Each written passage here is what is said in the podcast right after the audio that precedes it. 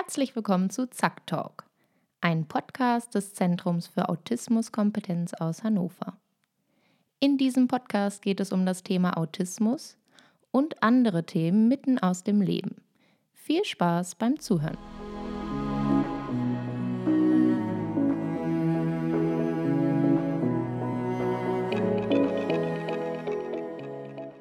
Hallo, hier ist eine neue Folge von Zack Talk, dem Podcast des Zentrums für Autismuskompetenz aus Hannover. Und ich bin heute bei einer Kollegin, einer Kinderärztin, Ruth Risse, zu Gast. Und es geht um das Thema Diagnostik und vieles, was drum zu noch wichtig ist. Äh, Ruth, vielleicht magst du dich selber kurz mal vorstellen. Ja, gerne, Uli. Also mein Name ist Ruth Risse. Ich bin Kinderärztin und Kinder- und Jugendpsychiaterin, so in Personalunion. Und in dieser Funktion habe ich fast 30 Jahre lang an einem sozialpädiatrischen Zentrum in Hannover gearbeitet. Mhm. Und die letzten 15 Jahre war einer meiner Schwerpunkte eben die Diagnostik für, äh, bei Verdacht auf Autismus-Spektrumstörung. Mhm. Und dadurch habe ich natürlich jetzt ganz viele Kinder unterschiedlichen Alters gesehen also ja. und auch viele Verläufe, weil ich also viele dann über die Zeit so mitbetreut habe. Ja, ähm, nehmen wir mal an, diese Podcast-Folge würde von Eltern gehört werden, die ein Kind haben mit einem Verdacht. Wie geht das? Wie funktioniert dieser diagnostische Prozess? Ähm, wie du ja weißt, bin ich jetzt nicht mehr im sozialpädiatrischen Zentrum. Aber jedenfalls, als ich da war, war lief das so, dass ähm, erstmal ein Anfangsgespräch gab, mh, hm, wo ich mir überhaupt mal ein Bild gemacht mhm. habe. Und ich habe mh, hm, so einen standardisierten kleinen Fragebogen gemeinsam mit den Eltern dann auch im Rahmen der Anamnese ähm, bearbeitet. Nebenbei habe ich dann das Kind in meinem Zimmer beobachten können. Ähm, da lag natürlich Spielmaterial herum, das für das Alter angemessen mhm. wäre. Mhm. Ähm, Daraus haben sich dann weitere Konsequenzen ergeben. Wenn ich den Eindruck hatte, da ist was dran an dieser Diagnostik, dann habe ich weitere Termine gemacht für diese sogenannte ja. ADOS-Diagnostik. Das erklären wir gleich noch was. Ja, ne? genau. genau. Und auch ähm, einen psychologischen Kollegen noch eingeschaltet, der auch noch ähm, Entwicklungsdiagnostik hm. oder Intelligenzdiagnostik ja. gemacht hat. Ähm, und auch noch einen ausführlichen Fragebogen in der Regel mit den Eltern bearbeitet mhm. hat.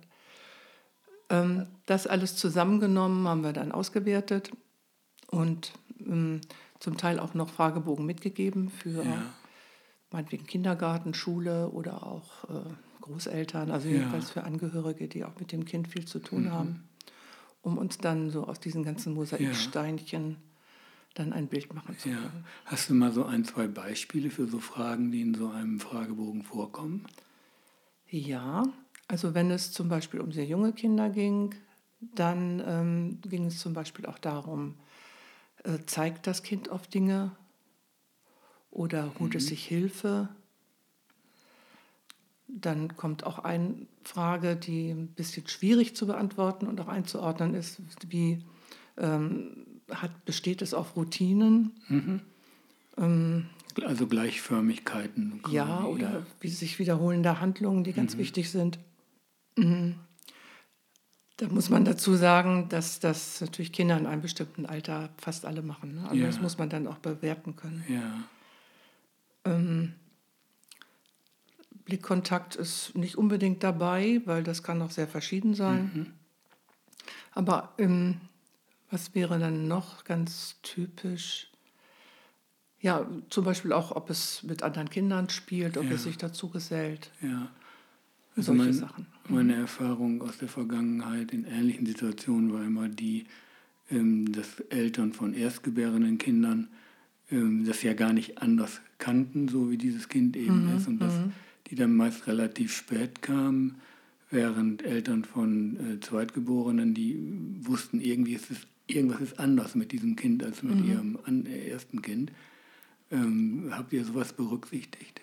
Ja, natürlich. Ähm, es ist so, dass Eltern, die, die ihr erstes Kind großziehen, natürlich schon irgendwo denken, ja, das ist normaler. Aber sobald sie mit ihren Kindern auf dem Spielplatz sind ja. oder dann womöglich Kindergarten ansteht oder ja. Krippe, wird es deutlich. Und ehrlich gesagt haben die meisten Eltern schon ganz früh ein komisches Gefühl, sage mhm. ich mal. Mhm. Ähm, das wird leider oft von, auch selbst von Fachleuten, nicht wirklich richtig ernst genommen. Ja. Was dann dazu führt, dass Eltern, gerade Mütter, sich oft Selbstvorwürfe machen, ja. weil sie es nicht hinkriegen. Ja, weil sie vom Kinderarzt gesagt bekommen, da warten wir erstmal nochmal ab oder äh, noch ja, oder das heftiger, das vorweg sich oder. Oh, das ist ein Sachen. Ausdruck, den ich ja. wirklich ziemlich hasse. Ja, das glaube ich. ähm, ja, und da baut sich ein riesengroßer Druck auf. Und oft sehen wir dann eben Verhaltensprobleme, die eher sekundärer Natur sind und nicht unbedingt dem Autismus geschuldet sind. Ja, sondern als, als Reaktion auf das Ja, weil, weil keiner begreift, was dieses Kind ja. braucht, ja. eben auch an Rückzugsmöglichkeiten oder ja. es wird falsch interpretiert, sage ich mal. Ne? Also so zum Beispiel Kontaktaufnahme im Kindergarten haben wir ganz oft, dass autistische Kinder dann andere irgendwie manchmal auch sogar schubsen oder irgendwas nehmen, äh, weil sie denken, damit äh, kommen sie mit dem anderen in Kontakt, aber das wird natürlich dann eher als Übergriff oder mhm. als Aggression gedeutet. Ja. Aber zu dem Zeitpunkt haben diese Kinder meist noch keine andere Form der Kommunikation entwickelt. Ne? Ja, doch, es gibt ja auch welche, die schon sprechen, durchaus. Ja. Also die, die wir dann so als Asperger bezeichnet ja, haben. Genau. Ähm, also Asperger, du, du, bringst so einen Fachbegriff, der vielleicht nicht jedem geläufig ist, aber mhm die ältere Form der Diagnostik, heute nicht mehr ganz hm. aktuell, war ja die Unterscheidung zwischen frühkindlichen, ich glaube atypisch und Asperger. Hm, Vielleicht kannst so du da noch mal hm. kurz was zu sagen, um da auf einen gemeinsamen Stand zu kommen. Ja, also die typischen Symptome für Autismus-Spektrum-Störungen sind ja Besonderheiten in der Interaktion, der mhm. Kommunikation und auch im sensorischen Bereich. Ja. Und ähm, die müssen alle erfüllt sein, diese mhm. Voraussetzungen. Und man hat das dann so unterschieden beim Frühkindlichen, dass so bis zum Alter von ungefähr drei Jahren ja. noch keine äh, Sprache ausgebildet ist, mhm. während die Asperger-Syndrom-Kinder das weitgehend haben. Ne? Also das war so diese, dieser, Stich, dieser Stichpunkt. Ne? Ja. Das ist ziemlich willkürlich und das hat sich im Verlauf dann auch oft gezeigt, dass durchaus frühkindliche Autisten, die intelligent sind, Sprache gut entwickeln, ja. mit Einschränkungen, kommen wir vielleicht später noch drauf. Aber ähm, jungen Kindern oft schwer voraussagen. Ne? Ja, ja. Mhm. Aber es gilt wahrscheinlich nach wie vor, dass man, je früher man eine gute Diagnostik hat, mhm dann auch die mit einer guten Förderung äh, früh anfangen kann. Würdest du das unterstützen? In jedem Fall. Also das ist ja meine Hauptaufgabe auch im ZAK, die Menschen zu sensibilisieren für die ganz frühe Phase ja. der Autismus-Spektrum-Störung, weil eben dann man noch ähm, am besten Einfluss nehmen kann. Ja. Nicht im Sinne von, wir machen das Kind normal, das geht ja nicht, aber dass man die Bedürfnisse und Schwierigkeiten besser erkennt, aber auch die Stärken. Ne? Das mhm. ist auch wichtig ähm, und eben entsprechend hilfreich sein kann. Ähm, und eben auch so sekundäre Verhaltensprobleme, dass die Kinder dann irgendwann völlig verzweifelt nur noch um sich schlagen, das muss ja nicht sein. Ja. Kann man auch zumindest abmildern. Ja. Und zudem kommt noch dazu, dass, ähm, dass man für die Eltern oder die Bezugs- bzw. Bezugspersonen eine Entlastung schafft. Wenn die wissen, aha, so und so ist das und das ist nicht meine Schuld, so wie man das früher gedacht hat. Ne? Ja. Ähm, dann war das ja, galt das ja als Beziehungsstörung, ne? ja. als Mutter-Kind-Beziehungsstörung. Du beziehst dich auf Bruno Bettelheim, ne? Ja, der ja. ja. sozusagen die, die kalte oder die Kühlschrankmutter sozusagen in die genau. Diskussion gebracht hat und das war damit eine ganze Generation von, von Eltern, von Müttern ja, diskriminiert hat sozusagen. Ja, das war ganz ja. furchtbar. Aber gut, man ist immer so schlau wie die Zeit. Ne? Ja. ähm, auf jeden Fall, da merke ich oft, dass das ein ganz wichtiger Kick ist für die gesamte Familie und für die Situation. Wenn man das so früh wie möglich ja. weiß, wenn die Eltern das wissen, können sie auch ganz anders damit ja. umgehen. Also wo die Diagnose nicht so was wie ein schlimmes Etikett ist, sondern eher so was wie eine gute Landkarte dessen, wie man besser mit diesem besonderen Kind umgehen kann. Ja, Bei den meisten. Aber mhm. wie du schon sagst, es kann auch sein, dass das dann der Schock erstmal ist, der ja. zu verarbeiten gilt, den es zu verarbeiten gilt. Haben wir auch. Oder es gibt natürlich auch solche Eltern, die sagen, nein, das stimmt überhaupt nicht, ja. ne, die das leugnen. Aber das ist ja bei anderen Diagnosen manchmal auch so. Na klar. Inwiefern habt ihr, wenn diese Kinder schon im Kindergarten waren, auch die Fachkräfte dort mit einbezogen? Habt ihr die befragt? Ja, in jedem Fall. Also da gibt es auch spezielle Fragebögen, mhm. mhm. die dann mitgegeben werden. Und wenn notwendig, beziehungsweise wenn die Eltern einverstanden sind, das setzt das natürlich immer voraus, äh, dann kann man die auch, konnte man die auch direkt befragen, mhm. telefonisch oder direkt weil die auch oft sehr wichtige Hinweise ja. geben. Und oft ist es auch so gewesen, dass Leute aus dem Kindergarten, also Erzieher, den Eltern den Tipp gegeben haben, gehen Sie mal ins SPZ. Ja, ja. Also ja. wir haben eben schon mal über den ADOS gesprochen, ein gängiges sogenannter Goldstandard in der Diagnose. Mhm. Was heißt denn das und was ist denn das? Ja, das ist die Abkürzung für Autism Diagnostic Observation Scale. Ah, ja. Und das ist im Grunde hm, es, bezieht, es ist zwar standardisiert, aber nur halb standardisiert, weil letztlich bezieht es sich darauf, du, man muss als Untersucher beobachten, ja. wie das Verhalten des Kindes äh, sich darstellt im Hinblick auf die ganzen Angebote, die man macht. Und ähm, das erfordert natürlich, dass man einmal weiß, wie ist die normale Entwicklung in dem jeweiligen Alter, ja. auch mit seinen ganzen Varianten. Und wie, wie, was erwartet man bei einem Kind aus dem Spektrum?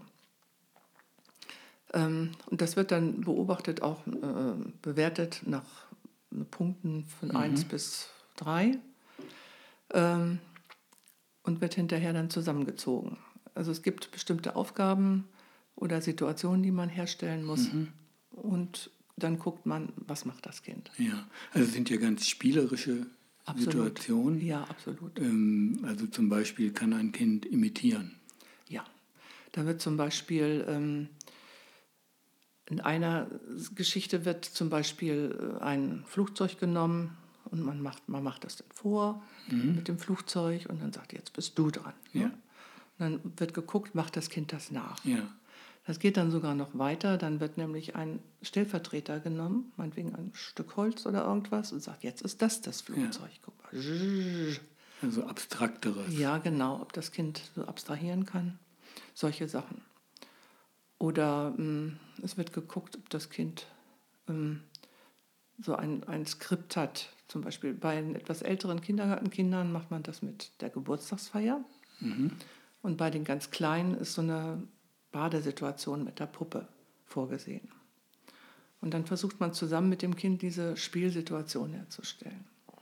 Und jeder, der mit kleinen Kindern zu tun hat, weiß, die sind Feuer und Flamme, das geht los. Also da ja. muss man gar nicht viel dazu tun. Nee, ne? Genau. Und das ist bei autistischen Kindern natürlich je nach Schweregrad ganz anders. Und solche Dinge werden dann beobachtet und be bewertet. Und dann letztlich ähm, entsteht daraus eine eine, erstmal nur eine ADOS-Diagnose, weil das ist ja nur ein Puzzle, ein mhm. Puzzlestein. Und dazu gehören eben auch noch alle anderen Elemente, die man erfahren hat. Kannst du denn so sagen, wie sich so dieser Unterschied, ich sage ganz bewusst, anfühlt zwischen einem regelentwickelten Kind und einem autistischen Kind, in, wenn du sozusagen mit dem eine Imitationsaufgabe machst? Wo, woran merkst du das? Nehmen wir mal an, das Kind macht leidlich mit, aber woran merkst du es trotzdem? Ja, also ein regelentwickeltes Kind würde ein, wenn es interessiert ist natürlich mhm. nur, würde einen erwartungsvoll angucken ja. zum Beispiel. Äh, genau, es würde Blickkontakt aufnehmen. Es würde Blickkontakt aufnehmen. Versicherung, ich mhm. bin nicht, du bist du. Rückversicherung ja. fordern und so. Ja. Manchmal auch dann zu der Bezugsperson gucken. Ne? So. Oder, Was sagt Mama, wenn ich da jetzt mitmache? Ne? Oder so geteilte Freude ja. ist zum Beispiel auch ja. ein Beurteilungskriterium. Also Mama, guck mal, was ich mache. Ja, hier, ne? Ja, hier und genau. so weiter, solche Sachen. Oder wenn es irgendwie eine blöde Situation ist, dann zur Mutter rennen und Schutz suchen oder solche Sachen. Ne? Oder was teilen. Ne? Es gibt auch eine Snack-Situation. Und ein Regelkind würde vielleicht der Mama auch mal einen Keks anbieten ne? oder ein Gummibärchen. Ja. Und wir hatten ja an anderer Stelle schon mal über Bindungsthematiken gesprochen. Mhm. Und das kannst du ja in dieser Sequenz, die du jetzt geschildert hast, auch gleich mit abfragen. Ne? Wenn Kind rückversichert, wenn es sozusagen Aufmerksamkeit teilt, alle diese Dinge, die nicht so unbedingt bei bindungsverstörten Kindern so sind. Ne?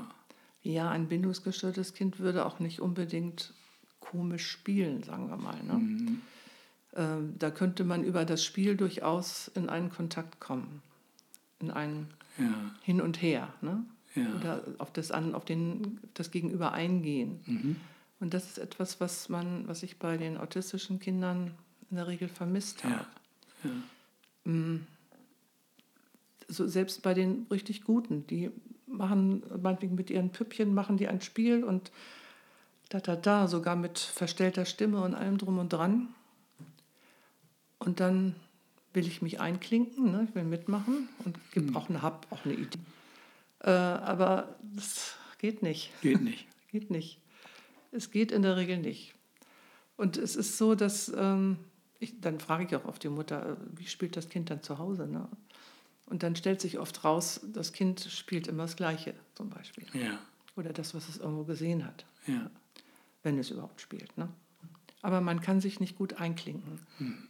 Und wenn, also ein Kind ist jetzt gerade so in seinen Dingen drin mhm. und spielt und tralala und so, oft Kämpfe bei Jungs, ne? also ganz standardisiert so Kämpfe. Ja. Und ich nehme mich dann so zurück mache gar nichts.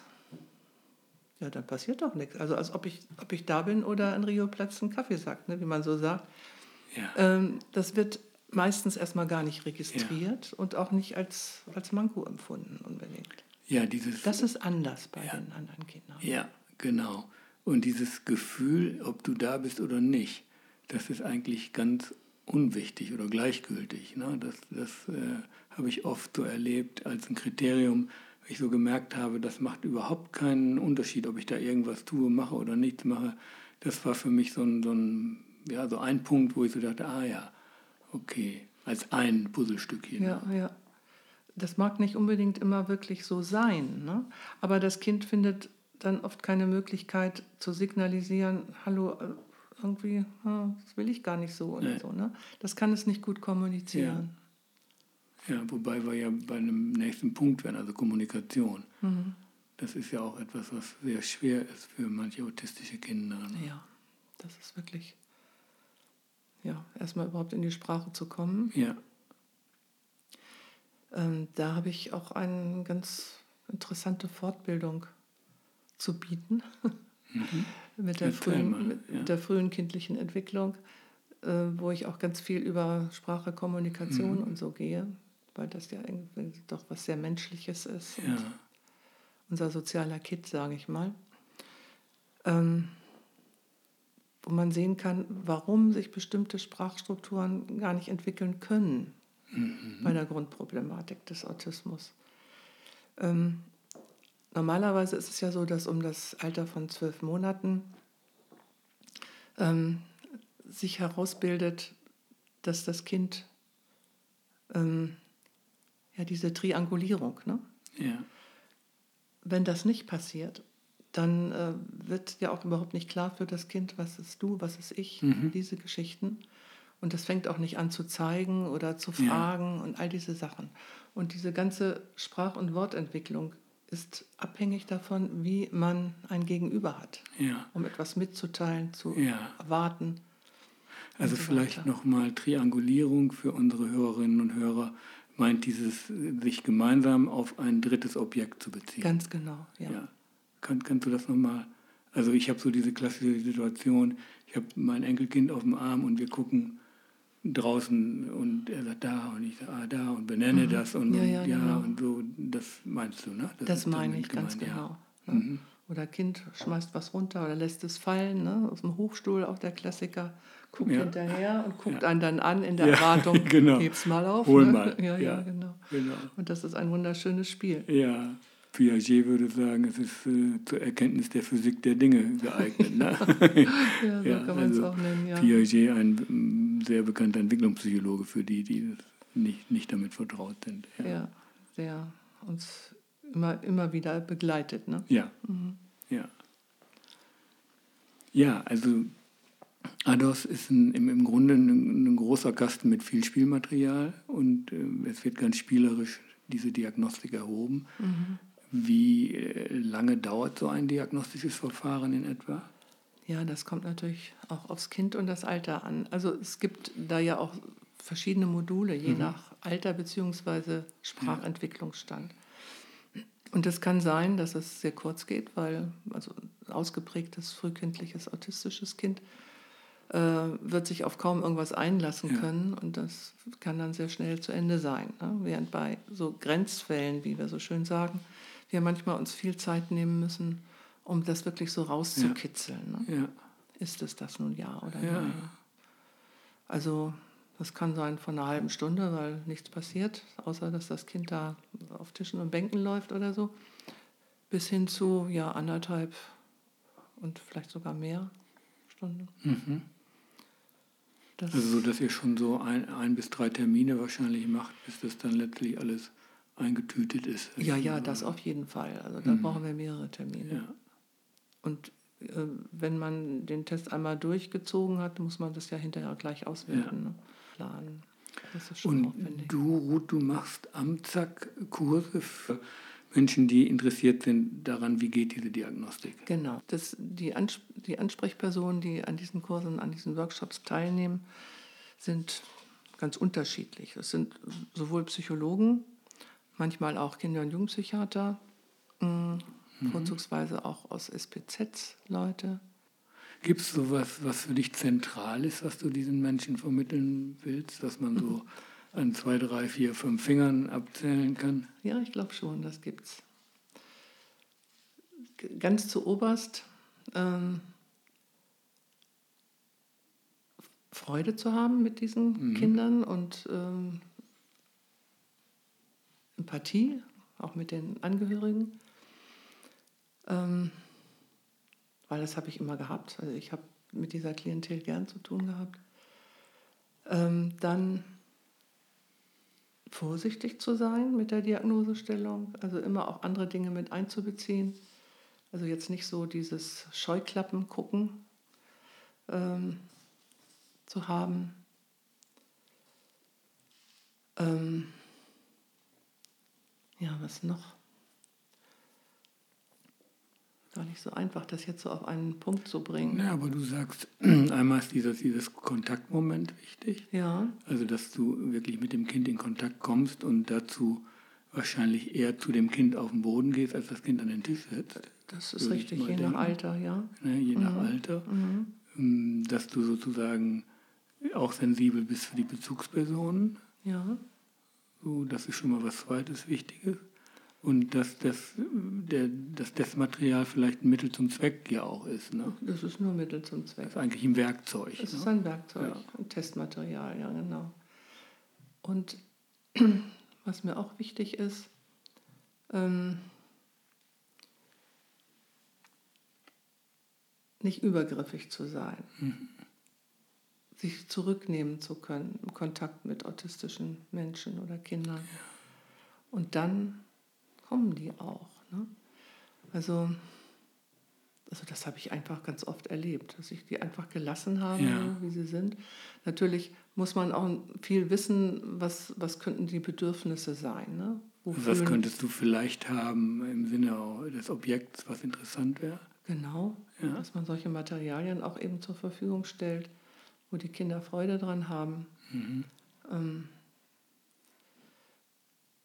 ja, also Geduld also, und Ruhe. Ja, also so ein, so ein Klassiker ist ja das, das Aufreihen.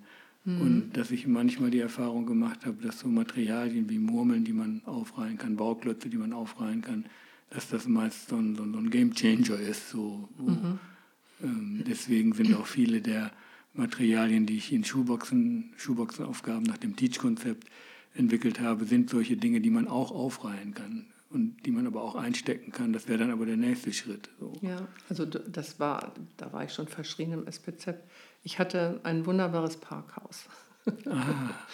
ähm, aus Plastik, aber egal. Und das hatte so eine Rampe, mhm. wo die Autos dann runterfahren konnten.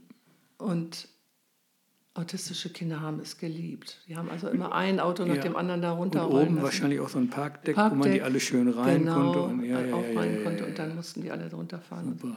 Und darüber bin ich dann auch ganz oft in Kontakt gekommen. ja, ich habe ganz häufig Situationen gehabt, wo ich noch nicht im, in erster Linie als Diagnostiker, sondern eher als so eine Art Vor Vorform gefragt wurde und wo ich mit Kindern zu tun hatte, die überhaupt nie gespielt hatten bis dahin und ich dann mit meinen mhm. Teachboxen angekommen bin mhm. und mich dann auf die Erde gesetzt habe und in, mit, mit drei von vier Kindern kamen die dann und, und es war ein großes Staunen, dass es, dass, weil das Kind bis dato nie gespielt hatte, wo ich so damals daraus abgeleitet habe, ja, wir, hatten, wir wussten noch nichts von dem Parkhaus. nee, genau. ja. Ja, es gibt Material, das ist für die einfach großartig und anderes lässt die völlig kalt. Ja. Also das heißt aber ja, dass du vor dem Hintergrund so einer, so einer Beziehungsaufnahme, so einer Interesse an der Beziehung auch eine, so eine Idee entwickelt hast von Materialien, die hilfreich sind in diesem Prozess. Genau, das und äh, das sind auch die Dinge, die man dann in diesem Test-Kit ja. äh, wiederfindet, ja. ne? ganz oft. Gut, ja. Das Parkhaus natürlich nicht, aber. Nee, sollte man vielleicht mal empfehlen. ja, womit man dann seinen Untersuchungsraum ausstatten kann. Das ist bestimmt nicht so schlecht. Nee. Hm. Ja, was noch? Was noch? Jetzt, was mir wichtig ist, meinst du? Ja. Was noch ist auch die klassische kurzzeittherapeutische Frage, wenn du nicht mehr weiter weißt, dass du dann einfach fragst, was denn noch? Mhm. Was will ich noch vermitteln? Also du würdest ja sagen, es ist äh, Nummer eins ist vielleicht wirklich die Beziehung zu dem Kind aufzubauen, aber auch zu den Angehörigen. Ja. Nummer zwei ist in Kontakt kommen mit dem Kind, mit dem geeigneten Material. Ja, und, äh, und eben auch verstehen, warum ja. verhält sich das Kind ja. so. Was könnte die, die, der Hintergrund sein? Ja, ne? vielleicht auch zu sagen, nehmt nicht alle ein Parkhaus, sondern findet raus, welches euer Material, Zugangsmaterial ist. Ja, im Umgang später. Genau, ja, ja, ja ne? also das, mhm. das Parkhaus mhm. ist eine gute Möglichkeit, aber es gibt auch andere Möglichkeiten. Mhm. mhm. Also in gewisser Weise sei ein Stück weit flexibel, könnte man sagen. Auf jeden Fall. Machen nicht alles äh, nach, wie wir es vormachen, sondern äh, nimm es als Anregung dafür, deine eigen, deinen eigenen Stil zu entwickeln. Ja. Und eben auch zu sehen, dass Kinder so wahnsinnig verschieden sind. Ja. Eben auch die autistischen Kinder sind sehr, sehr verschieden hm. und haben ihre Stärken, aber auch eben ihre Schwächen. Ne? Und es ist gut zu sehen, wo sie ihre Schwächen haben. Dann ja. weiß man, was, wo man vielleicht ähm, Schutzräume schaffen soll. Hm. Aber es ist auch wichtig zu sehen, wo sie ihre Stärken haben, weil mit denen muss man letztlich weiterarbeiten. Ja. Hast du denn auch sowas gemacht wie eine Verlaufskontrolle? Also hast du die ja, Kinder natürlich. dann regelmäßig gesehen? Ja, so bei ganz vielen, ja. über viele Jahre. Ähm, also wo ich zum Teil auch noch so richtig so therapeutische Beratungsgespräche auch hatte zwischendurch ja. immer mit den Eltern. Ähm, also ich erinnere mich zum Beispiel an einen, eben auch im Asperger-Spektrum, der dann auch in die Regelschule eingeschult wurde. Damals noch ohne Schulbegleitung. Das ist ja nun auch noch eine neuere Entwicklung. Ne? Ähm, und der funktionierte erstaunlich gut bis Mittwoch. Ja. Und dann war Drei Schluss. Tage war genug. Ja, drei Tage, dann war der ausgepowert, dann ging ja. gar nichts mehr. Und zu Hause ging er hoch wie Rumpelstilzchen, ging gar nichts mehr.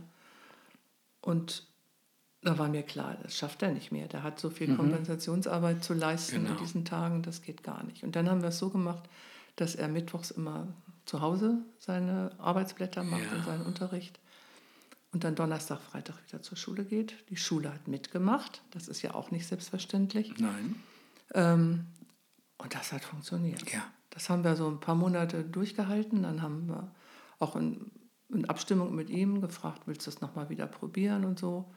Ja, und dann hat er es auch besser durchgehalten. Ja. Ne? Dann war er an diese Strukturen gewöhnt und ja, irgendwie auch ja, gereift. Ja, überhaupt so eine Wahrnehmung dafür zu haben, der gibt sein Bestes an Kompensationsleistung und mhm. kann dann nicht der mehr, ist nicht energetisch mehr, ja. nicht mehr mhm. fähig. Ja.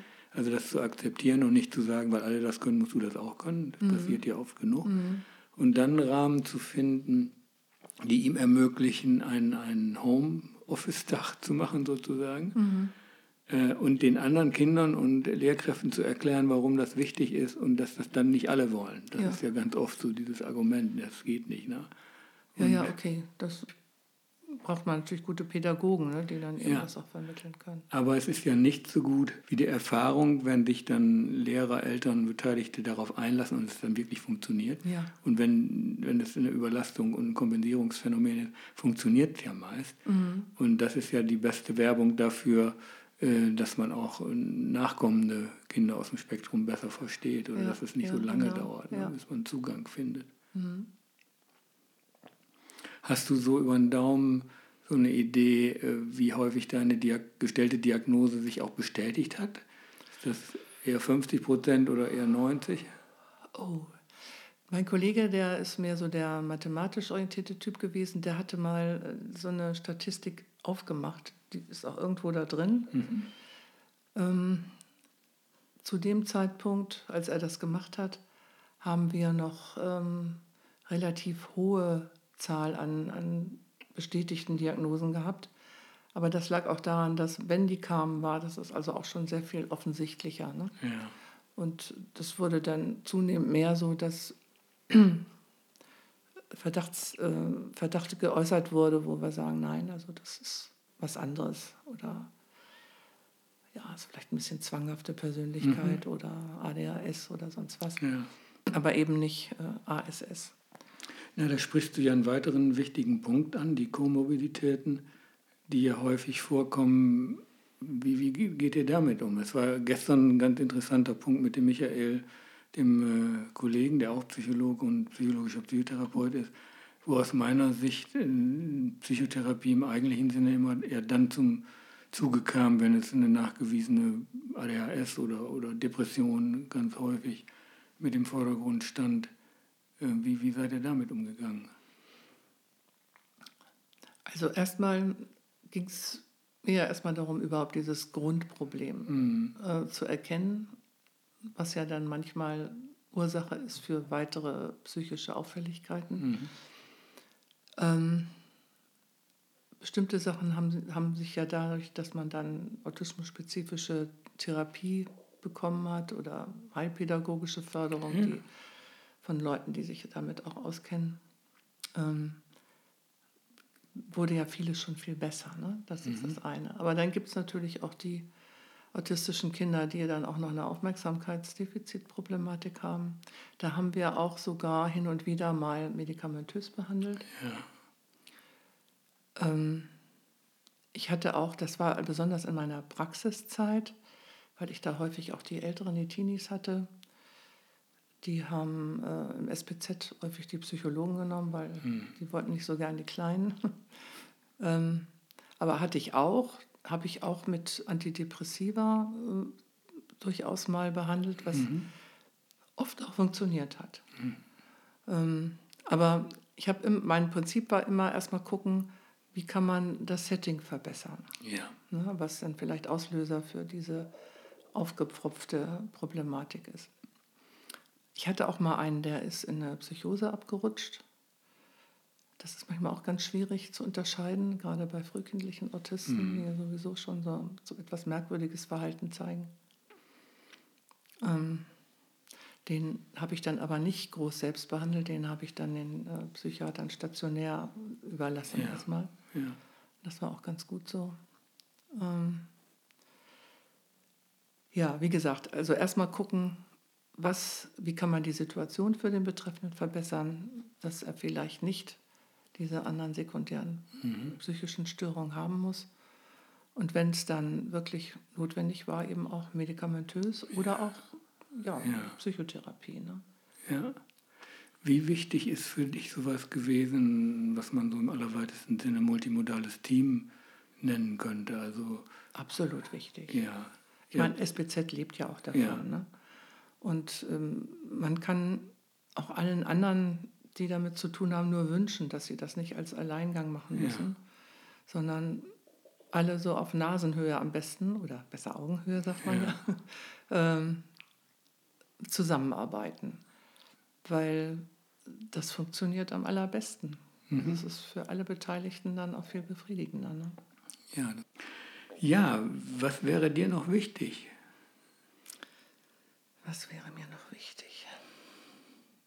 Ach, ich möchte doch noch eine kleine Anekdote erzählen. Das heißt, es ist eigentlich keine Anekdote, weil es ist eigentlich, es ist ja passiert. Ich hatte mal, das war noch vor der Zeit, als ich darüber Bescheid wusste, also noch vor 2000, sage ich mhm. mal, da hatte ich mal einen kleinen Jungen in Psychotherapie, habe ich damals noch machen können. Ähm, das war so ein Kind, den kannte ich schon, äh, als er noch Baby war, weil der hatte mhm. keine Bewegungsübergänge. Sagt ihr das was? Mhm.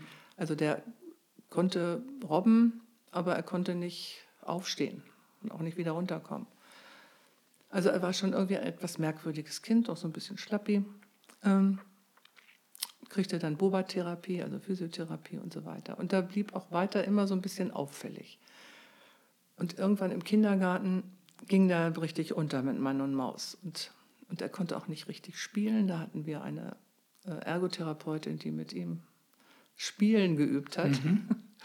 Hätte uns damals natürlich stützig machen können, aber wir wussten ja nichts weiter. Und dann habe ich den in Psychotherapie genommen, also Spieltherapie. Das war wirklich also so erstaunlich. Und wir haben eine ganze Phase lang in einem Raum, im Kellerraum, immer die Stunde gehabt, wo alle möglichen waren. Ne, ganz viel Schlagwerk und Pipapo, mhm. Klavier und ziehst mich tot. Und es gab so eine Geschichte, die sich so durchgezogen hat. Wir waren auf der Suche nach einem bestimmten Geräuschort, also irgendwas ganz Undefinierbares.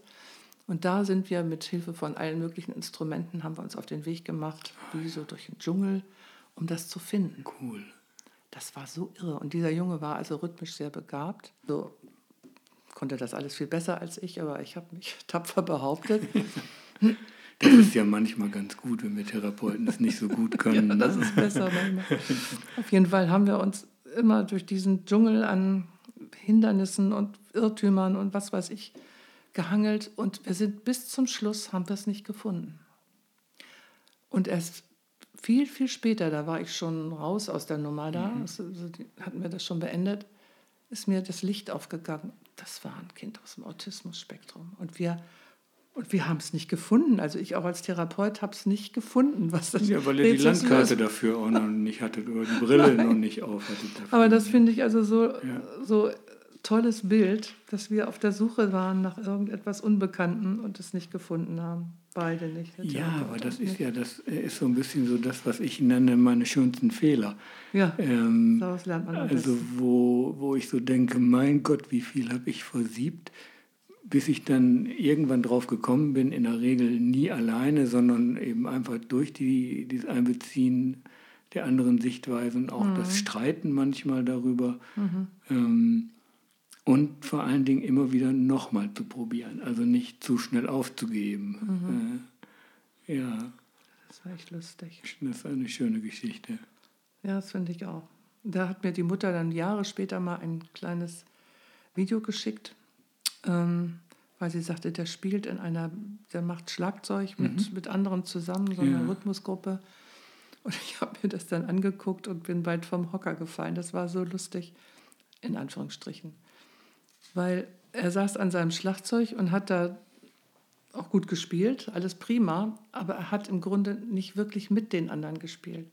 Und als die anderen dann eine Pause machten, da war er irgendwie ganz mit sich beschäftigt. Das war so offensichtlich ja. dann. Ja, dass er für sich gesehen äh, spielen kann und wenn sich alle mhm. anderen nach ihm ausrichten, dann geht es auch. Ja. Aber andersrum kann er, nicht, äh, kann er sich nicht eingrooven in, in den Gesamtband-Kontext. Nee, was im Übrigen nicht nur Autisten nicht können. da hast du leider Gottes recht, ja. Das ist ziemlich verbreitet, ja. Ja, ja das ist wirklich. Naja, ich habe diverse schöne Geschichten mit autistischen Kindern erlebt. Da machen wir dann vielleicht nochmal eine extra Folge. ja, das über, könnte man machen. Über ja. Geschichten. Mhm. Äh, hatte ich gestern auch, hatten wir viel Spaß daran, noch, noch mal die ein oder andere Geschichte zu erinnern. Ähm, was würdest du sagen aus deinem Blickwinkel bezogen auf die Förderverfahren? Also ich bin ja sozusagen auch mit Null Ahnung angefangen vor 20 Jahren, mhm. habe dann als erstes Verfahren damals eine Teach-Fortbildung gemacht, eine zweijährige, mhm. habe dann gedacht, das nützt ja nichts, wenn ich das kann, das müssen ja unsere Leute in den Kindergärten, in der Einrichtung können. Wir haben hausinterne Fortbildung ohne Ende gemacht, die ich, mhm. äh, äh dann habe ich gemerkt, irgendwie das ist es auch noch nicht und habe eine verhaltenstherapeutische Zusatzausbildung gemacht, dann, weil das ja nicht nur, dass ich das nur konnte, eine Verhaltenstherapeutin als Trainerin äh, reingeholt und viele, viele, viele Mitarbeiterinnen und Mitarbeiter geschult. Und als drittes Konzept äh, kommt ein Konzept aus England, Studio 3 heißt das, äh, Low Arousal Ansatz, wo es um die Idee geht, äh, frühzeitig solche Überforderungssituationen zu erkennen, um gar nicht erst in diesen Bereich abzudriften. Mhm. Gibt es aus deiner Sicht sozusagen bestimmte ja, wie soll ich mal sagen, Dinge, die man auch benennen kann, wie Teach oder VT, wo du sagen würdest, das ist so eher das Mittel der therapeutischen Wahl? Ähm, also das geht mir so wie bei allen möglichen psychotherapeutischen Verfahren, dass es in der Regel ein Mix ist. Mhm. Dass man ähm, aus vielen Quellen schöpft, sage ich. Ja. Um auch dann dem jeweiligen, jeweiligen Individuum gerecht zu werden. Aber ganz grundsätzlich finde ich Teach sehr hilfreich, mhm. wenn man damit umzugehen weiß, gerade bei frühkindlichen Autisten. Ja. VT ist auch hilfreich, wenn man es nicht äh, nur so ganz platt anwendet, sondern ähm, genau. Also ich habe bei, anpasst.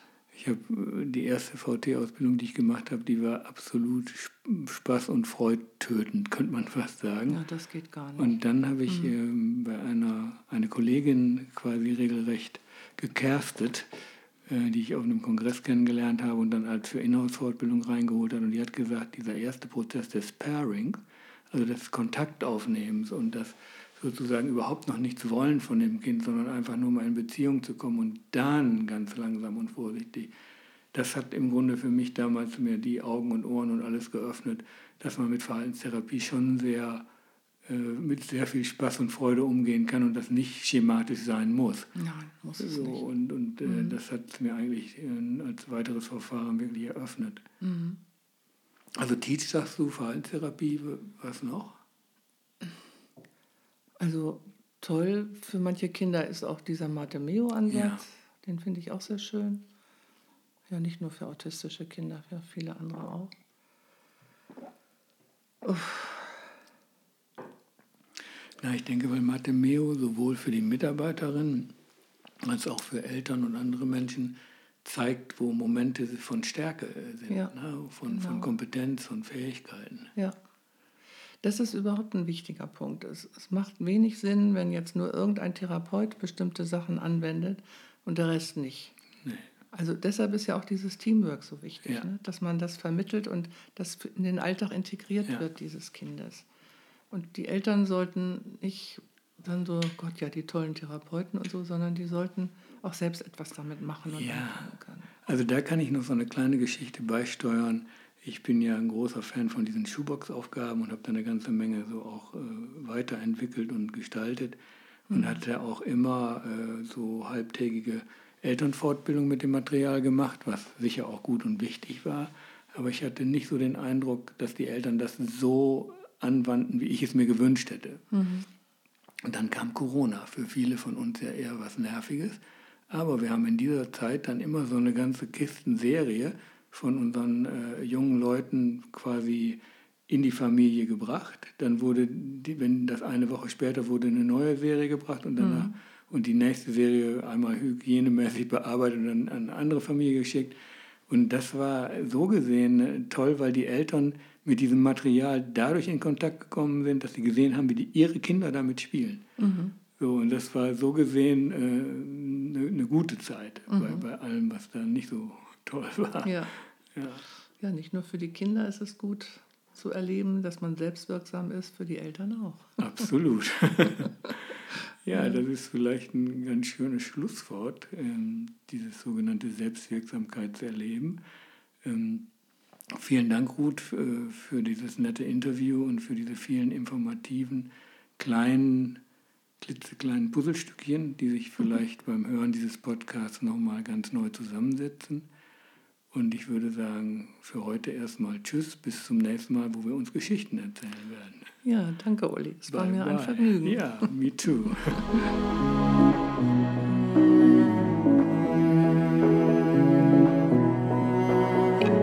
Wie schön, dass du bis zum Ende geblieben bist. Wenn du mehr vom Zentrum für Autismuskompetenz wissen möchtest, unseren Newsletter und Zack Talk regelmäßig erhalten möchtest, uns ein Feedback geben magst oder Fragen hast, freuen wir uns über einen Besuch auf unserer Homepage www.zack-hannover.de. Bis bald!